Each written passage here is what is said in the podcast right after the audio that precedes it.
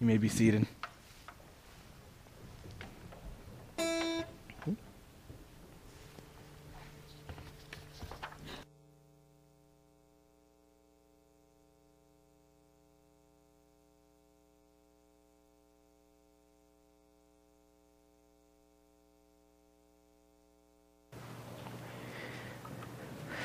All right. Oh, yeah, I'm on. Grab your Bibles, open up to Second Corinthians chapter 1, verses 3 through 11. We started our series last week on following Jesus in a messy world, and uh, we'll continue that today. Follow along as I uh, read these verses out loud. Just a reminder uh, Nick made that little cool graphic, so if you need help finding where Second Corinthians is, that's actually using our black Pew Bibles uh, underneath the seats there. All right. Second Corinthians chapter 1, starting in verse 3, says this uh, Blessed be the God and Father of our Lord Jesus Christ, the Father of mercies and God of all comfort, who comforts us in all our affliction, so that we will be able to comfort those who are in any affliction with the comfort with which we ourselves are comforted by God.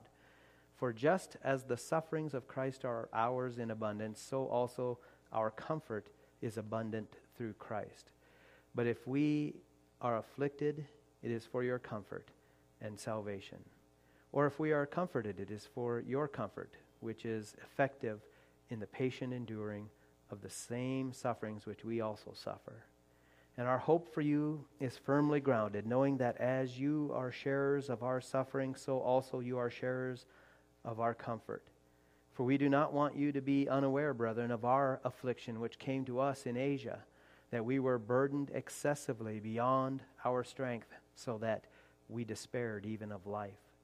Indeed, we had the sentence of death within ourselves, so that we would not trust in ourselves, but in God who raises the dead, who delivered us from so great a peril of death, and will deliver us, he on whom we have set our hope, and he will yet deliver us you also joining in helping us through your prayers, so that thanks may be given by many persons on our behalf for the favor bestowed on us through the prayers of many.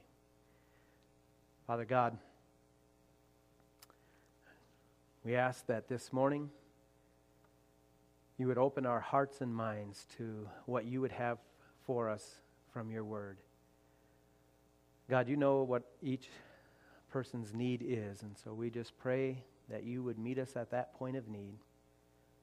Encourage, strengthen, build up, challenge, whatever it is that we need, God, you would do it. We pray this in your name. Amen. So, one of the things that I took just a, a little bit of time doing uh, uh, last week was establishing the reality that we do, in fact, live in a world that is messy. I mean, just in case anybody was wondering or had any doubts uh, uh, uh, about that, I wanted to make sure that we are all on the same uh, page with that. We, we live in a messy world. There are physical messes, relational messes, career messes, emotional messes, family messes, financial messes, community messes, political messes, personal messes, and a whole lot more uh, that we could go on and on with. And I didn't think that that particular point would take a great deal of convincing. I pretty much ran with the idea that everybody was going to be on board with this idea. The world is a messy place.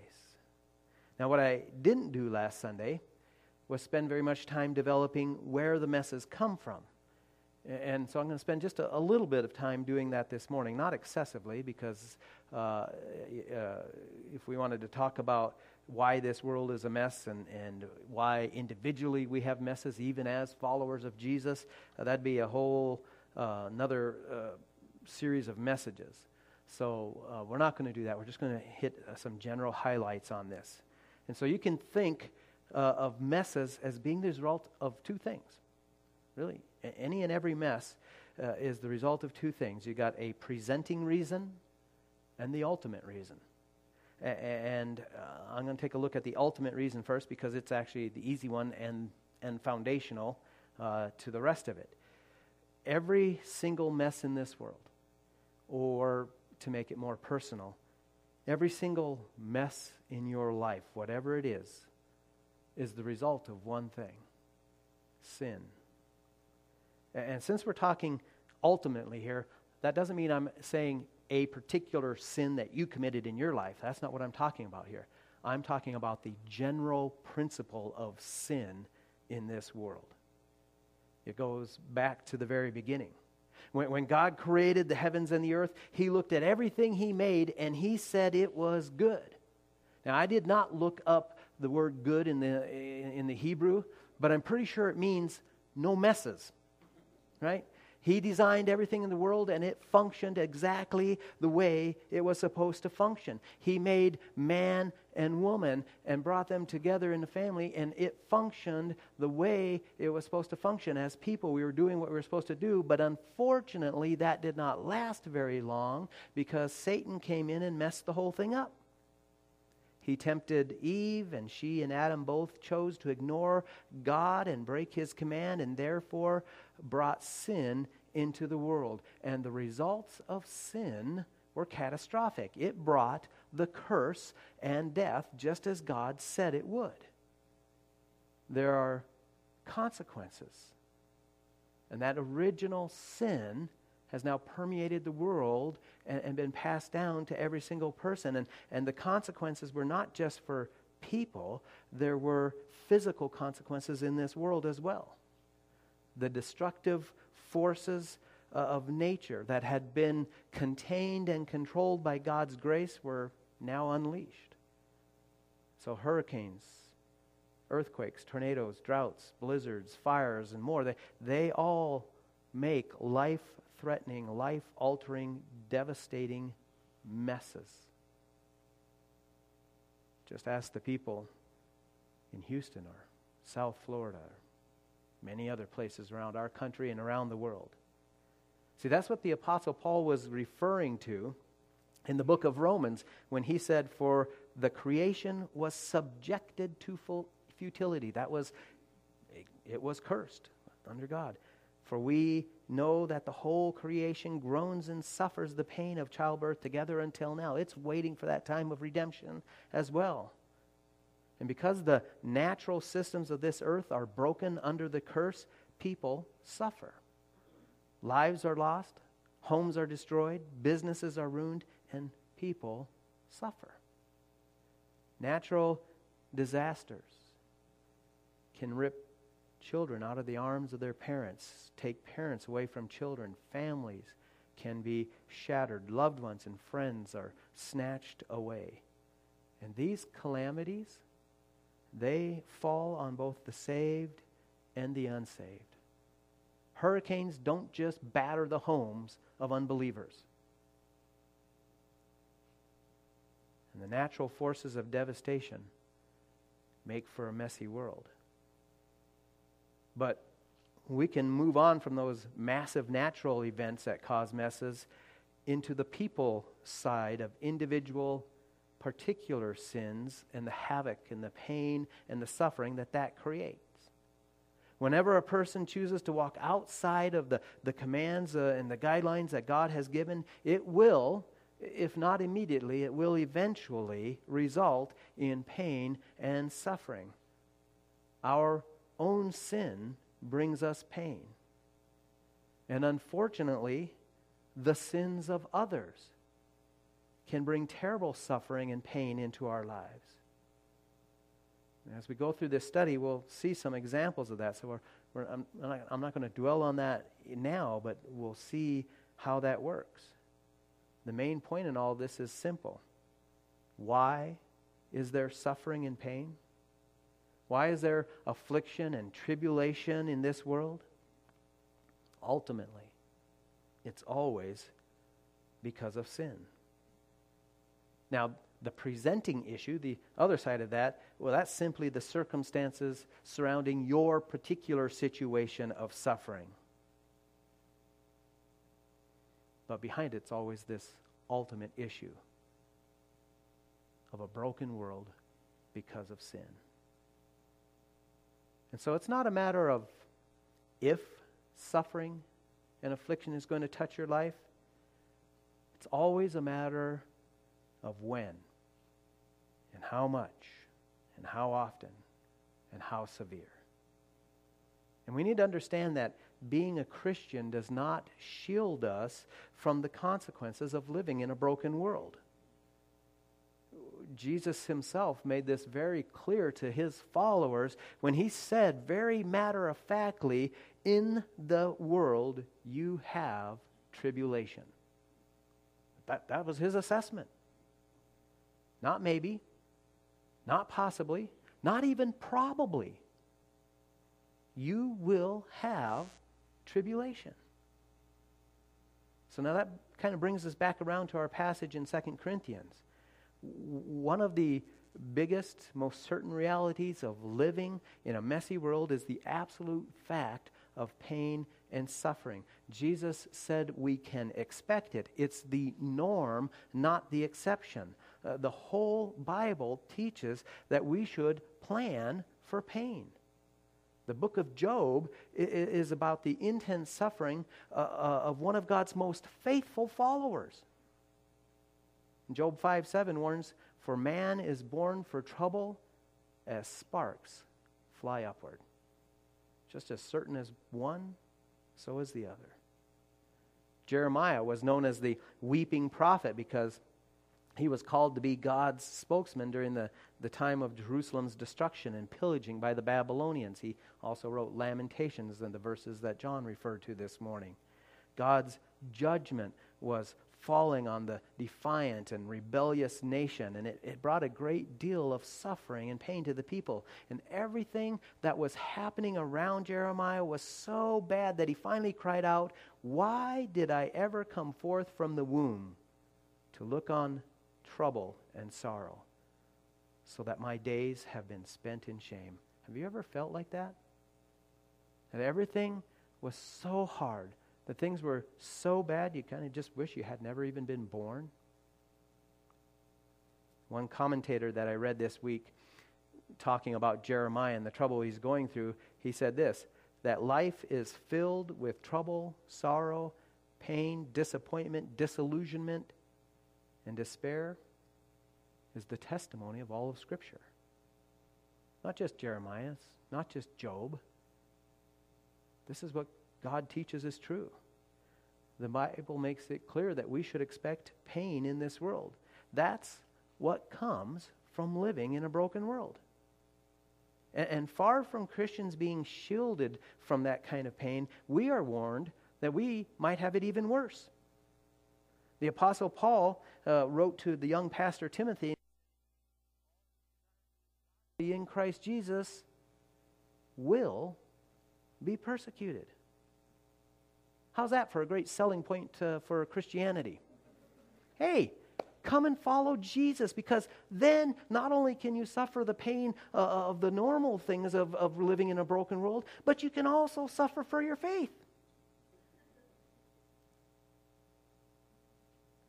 Up until recently, we in America, we weren't really subjected to very much persecution for our faith.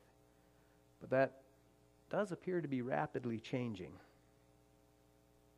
And what Jesus said is going to be true for us. If this world hates you, you know that it has hated me before it hated you. If you are of the world, the world would love uh, the world. The world would love its own. But because you are not of the world, but I chose you out of the world, because of this, the world hates you. We're beginning to see that, aren't we? And if the world hates us, well, we can expect pain and suffering. That's really what verse 5 in 2 Corinthians was talking about. It said, For just as the sufferings of Christ are ours in abundance. Jesus, right, the, the best, kindest, most tender hearted man that ever lived, suffered a great deal at both the hands of pagan people and religious people. And Paul's statement here is that those same sufferings of Christ are ours in abundance. Not just, you know, a little bit, but a lot. That's what we can and should expect. It would be the abnormal Christian life, not to suffer. And that's true no matter what your level of faithfulness or maturity in Christ might be. Look at what the Apostle Paul, how he described his own experience there in verse 8, right? He says, For we do not want you to be unaware, brethren, of our affliction which came to us in Asia, that we were burdened excessively beyond our strength, and that we despaired even of life. So even the eminent and faithful Apostle Paul suffered. No, nobody knows for sure exactly what Paul is referring to here, exactly what it was that happened to him. Uh, while a lot of things that the, Paul went through and suffered were written down, this particular episode is not recorded for us. Paul didn't dwell on it. Well, Luke never recorded it in the book of Acts. But whatever it was, it was bad. He described it as being burdened excessively beyond our strength. Again, let me ask you have you ever been there? Have you ever cried out to God, I cannot handle this anymore, God? I can't, I, I don't know what to do. I can't take anymore. Have you ever felt overwhelmed and just weren't sure that you could even go on? That's what Paul was going through, but it was actually even worse than that. You know, right? Verse 8 ends by saying they despaired even of life. And then verse 9 goes on Indeed, we have the sentence of death within ourselves, so that we would not trust in ourselves, but in God who raises the dead. See, Paul here wasn't saying he felt so miserable and things were so bad he kind of felt like dying. Maybe you've been in that kind of position before.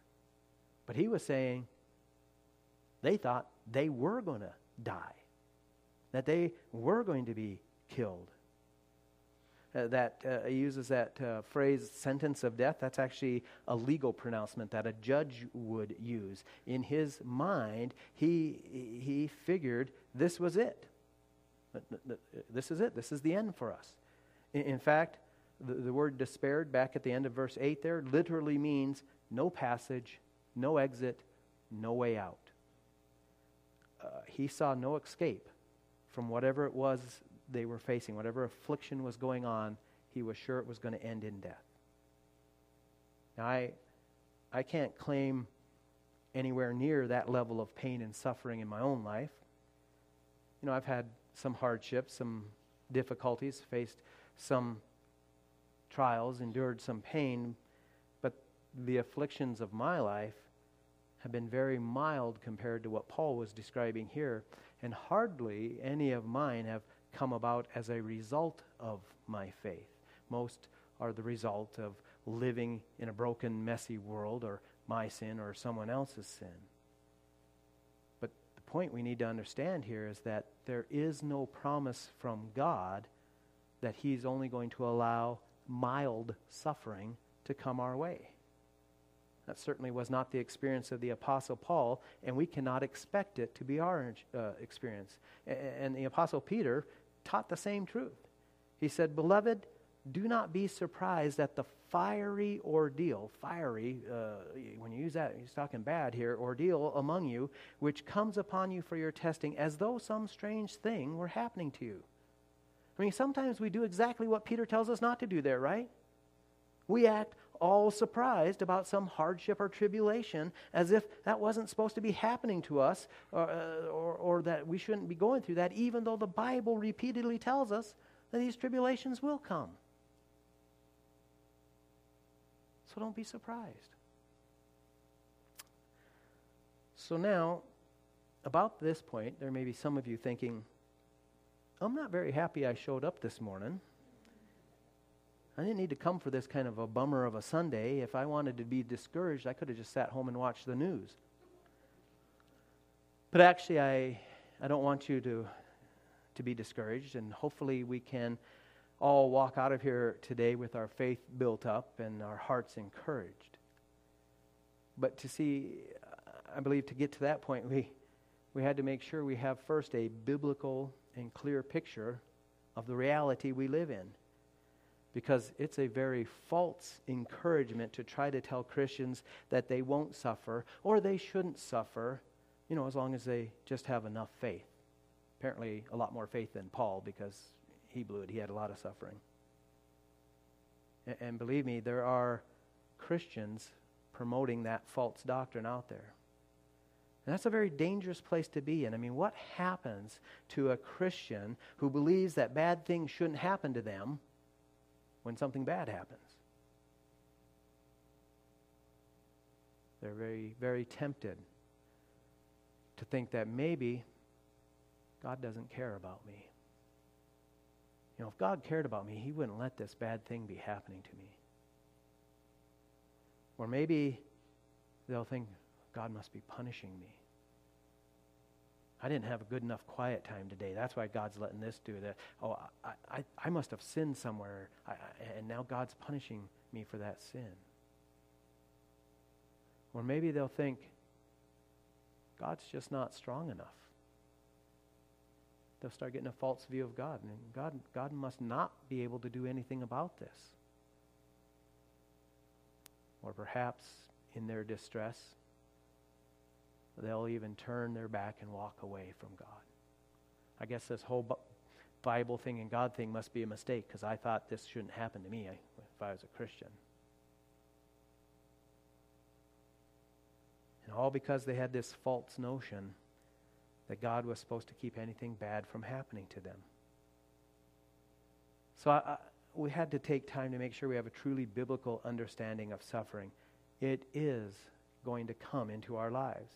We will have tribulation, just as Jesus said, or, or the Apostle Paul. He was talking to some recent converts. Here's, you know, new converts in Acts 14 22, and he said, Through many tribulations we must enter the kingdom of God. However, even though that's true, the point of this passage, as I said earlier, is not gloom and doom, but comfort and hope. You know, in just verses 3 through 7 in this passage, the word comfort is repeated 10 times. And if something is repeated that often, I think it becomes pretty apparent and pretty obvious what God wants us to get out of this passage.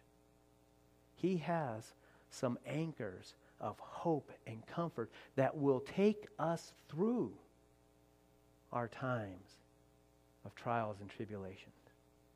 I got three of them that I pulled out of here. One comes from verses 9 and 10. Indeed, we had the sentence of death within ourselves, so that we would not trust in ourselves, but in God who raises the dead, who delivered us from so great a peril of death, and will deliver us, he on whom we have set our hope. And he will deliver us. The first anchor we have to hold on to is that our trust is in an all powerful God, not in ourselves.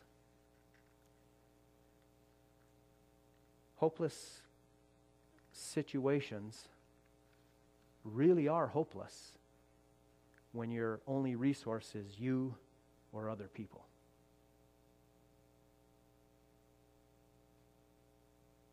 There's a reason they're called hopeless. It's because nobody can change the situation. Now, sometimes I know we use that word, you know, flippantly, and we call things hopeless that aren't hopeless. They're just like really, really hard or difficult. But the truth is, we can face truly hopeless situations. Like uh, the account of, of uh, Shadrach, Meshach, and Abednego, right, in, in the book of, of Daniel. These three guys, in order to stay true to God, refused to obey the, the king's order and bow down to this golden image that he had created. And, and the decreed punishment for refusal was to be burned alive in this oversized furnace that he had built. And when these three guys were brought before the king, who was furious that anybody would disobey one of his commands, he decided to give them one more chance and said, Hey, if you bow down, I'll spare your life. But if not, I'll kill you. That truly was a hopeless situation. I mean, these guys were surrounded by the king's guard. It's not like they could run or escape or fight their way out of it. There was no army of Israel waiting on the flanks to, to crash in and rescue them. The army of Israel had been destroyed.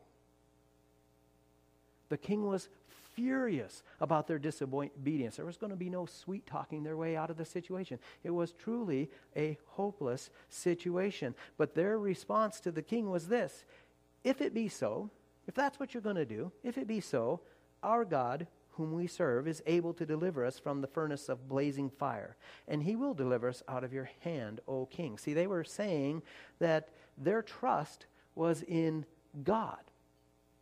They've set their hope on God. And God can do whatever He wants to do, whenever He wants to do it, no matter what the human situation is. Because there is no hopeless situation with God involved. But I want you to know something else. Notice that when Paul was talking about this back in 2 Corinthians, he said that our hope is in God who raises the dead. Now, why did he add that phrase? Was it just to, to show us the extent of God's power?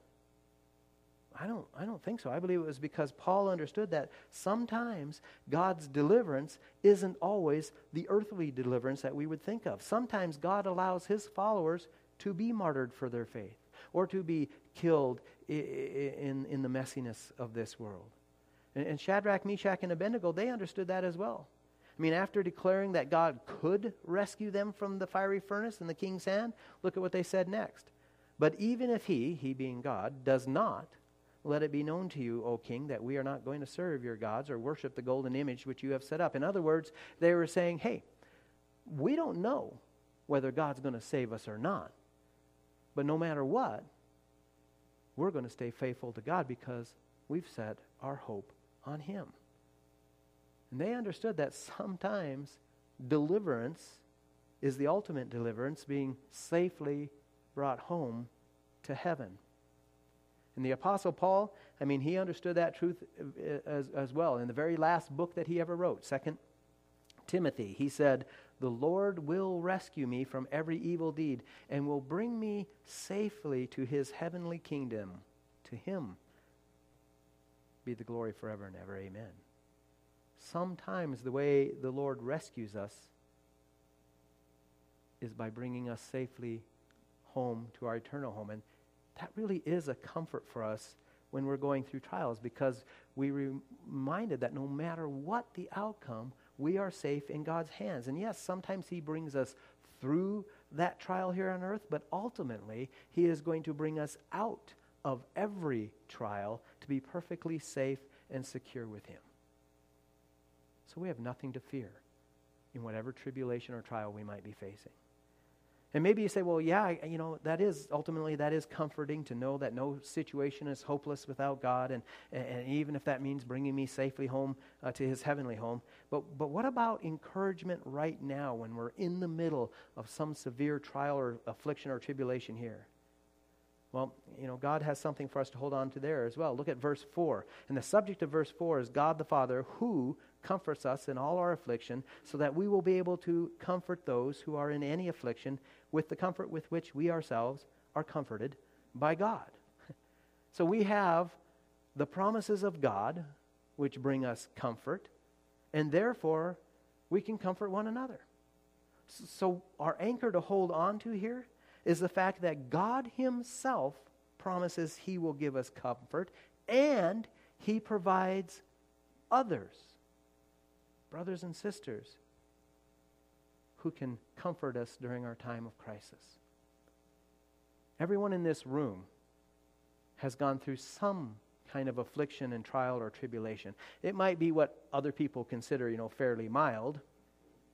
Uh, and there's some of you that may have gone through some very deep waters. But whatever the case, when you're going through it, it's never mild, right?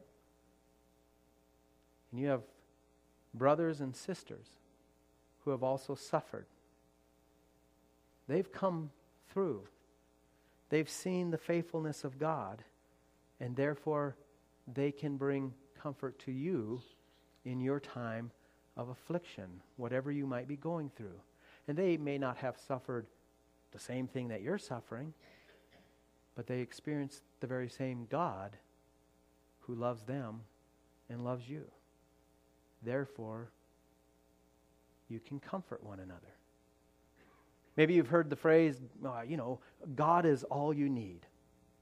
And, and, you know what? That, that is true because God Himself can comfort us when no one else is around and no one else can comfort us. But sometimes God knows what we need is another person in flesh and blood to, to come alongside us and put their arm around us and, and to be there with us to provide that comfort. And so that's why this anchor is both.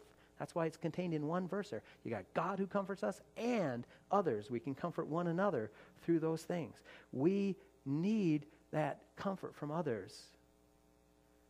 My sister recently experienced this.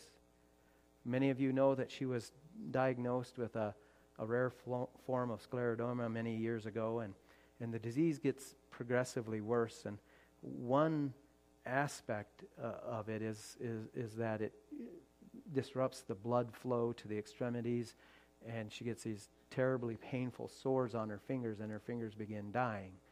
And, and as they die, they will self amputate, which is an incredibly uh, painful process. And uh, she is in such great pain that she has to be on very high doses of medication. In fact, this summer she's had multiple sores to deal with in in various fingers on one hand, and the the pain medication that the doctor prescribed for her was the maximum dosage that they normally reserve for a terminal uh, cancer patient. And she's taking these meds every three hours. And about two and a half hours into her thing, that pain medication starts wearing off. And I was up during the last few weeks of my sabbatical helping do some things at her, at her house. And I could tell when the pain medication would wear off because she would stop talking. And, and, and then she would find a place to sit and she would cradle her hand in her other hand to hold it so there was no pressure on it. And then she'd begin to rock. Rock back and forth and just concentrate on breathing. And she'd ask, How much time? How much time till the next dose? As she's keeping track. Well, several weeks ago, she had a day where where the pain was much worse than normal, far, far above what she had been normally experiencing. And uh, it kept intensifying through the day, and it it finally got so bad that uh, Gail got to a point where she became afraid.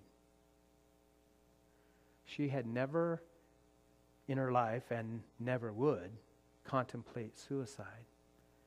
But f- suddenly she understood why some people do. It hurt so bad that all she could think about was trying to find a way to make it stop. Any way to make it stop. And she couldn't think clearly in that pain, and so she knew she couldn't and wouldn't act rationally in that pain, and so she became afraid. She didn't know what to do or what she would do. So she did a very smart thing. She called another believer for help. In this case, it was her daughter who only lives a few minutes away from her. And she told Missy on the phone, You better get over here right now because I don't know what I'm going to do. And Missy, who had to deal with her own pain because of an injured back from a job accident, went right over. And you know what? She couldn't do anything. She couldn't take away any pain. She couldn't help with anything. All she could do was be there. And that was enough.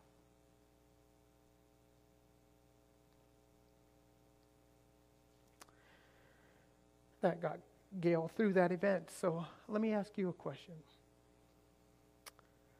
Do you have someone a Christian, brother or sister, that you can call in a moment of need. when you are deep in a mess, whatever that mess might be, do you have someone who will drop everything and be right over by your side? See, God designed the church, the body of Christ, the, the brotherhood of believers to be that way. And in it, we can find and develop those kind of relationships.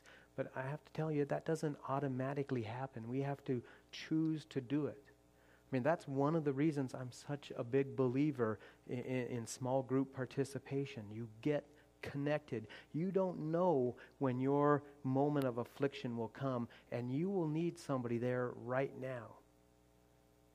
And it may be a family member if they're close at hand like that, but with the body of Christ, it doesn't have to be. You have people right here, a family that will be there by your side, but you have to cultivate those relationships. And there's no better place to make those connections and cultivate those than in some kind of small group that you're meeting together. It might be a ministry group, a music team, it might be a BLT, it might be a Bible study, it might be something else, but get connected. God gives us one final anchor to hold on to, and this one's going to be very brief because it's going to come up again in the book, and we'll look at it more deeply there. But verse 11 says this You also joining in helping us through your prayers, so that thanks may be given by many persons on our behalf for the favor bestowed on us through the prayers of many. Notice that Paul uses the word many there he was not afraid to share with everybody what he was going through so that many people would be praying. It truly is a way to join in and walk alongside someone else's suffering. And, and, and again, we don't know the exact way that uh, a sovereign God works through our prayers. We just know that He does. And He designed it so that we can gain strength and encouragement from the prayers of others. Have you ever felt God's people praying for you? Have you ever sensed, even when no one else was around, you were being prayed for? I'll bet if we had time, we could stop right now and many could share stories of when that's happened because God works through prayers in our own heart. He might not change your circumstances, but now all of a sudden you've got that courage and encouragement to keep going because you've got the prayers of God's people surrounding you. So don't be afraid to use the prayer cards and drop them in the prayer box. Come on Tuesday night to the prayer group. I mean, that's open to everybody. Pray with your friends, pray for one another because God uses prayer. Father God, we're thankful that in this messy world, that in this place of trial and tribulation, you are our hope and our comfort. We've set our hope on you, God, not on our own resources, not on what people can do, not on the ingenuity of man, but on you. And we know that ultimately, we will be brought safely to your presence for an eternity of safety and security and goodness. So, God, during this time, or we may have to walk through, in fact, we'll walk through trials and tribulations, thank you that you will be with us, that you've given us brothers and sisters to pray for us, and to be with us. Pray this in Jesus' name. Amen.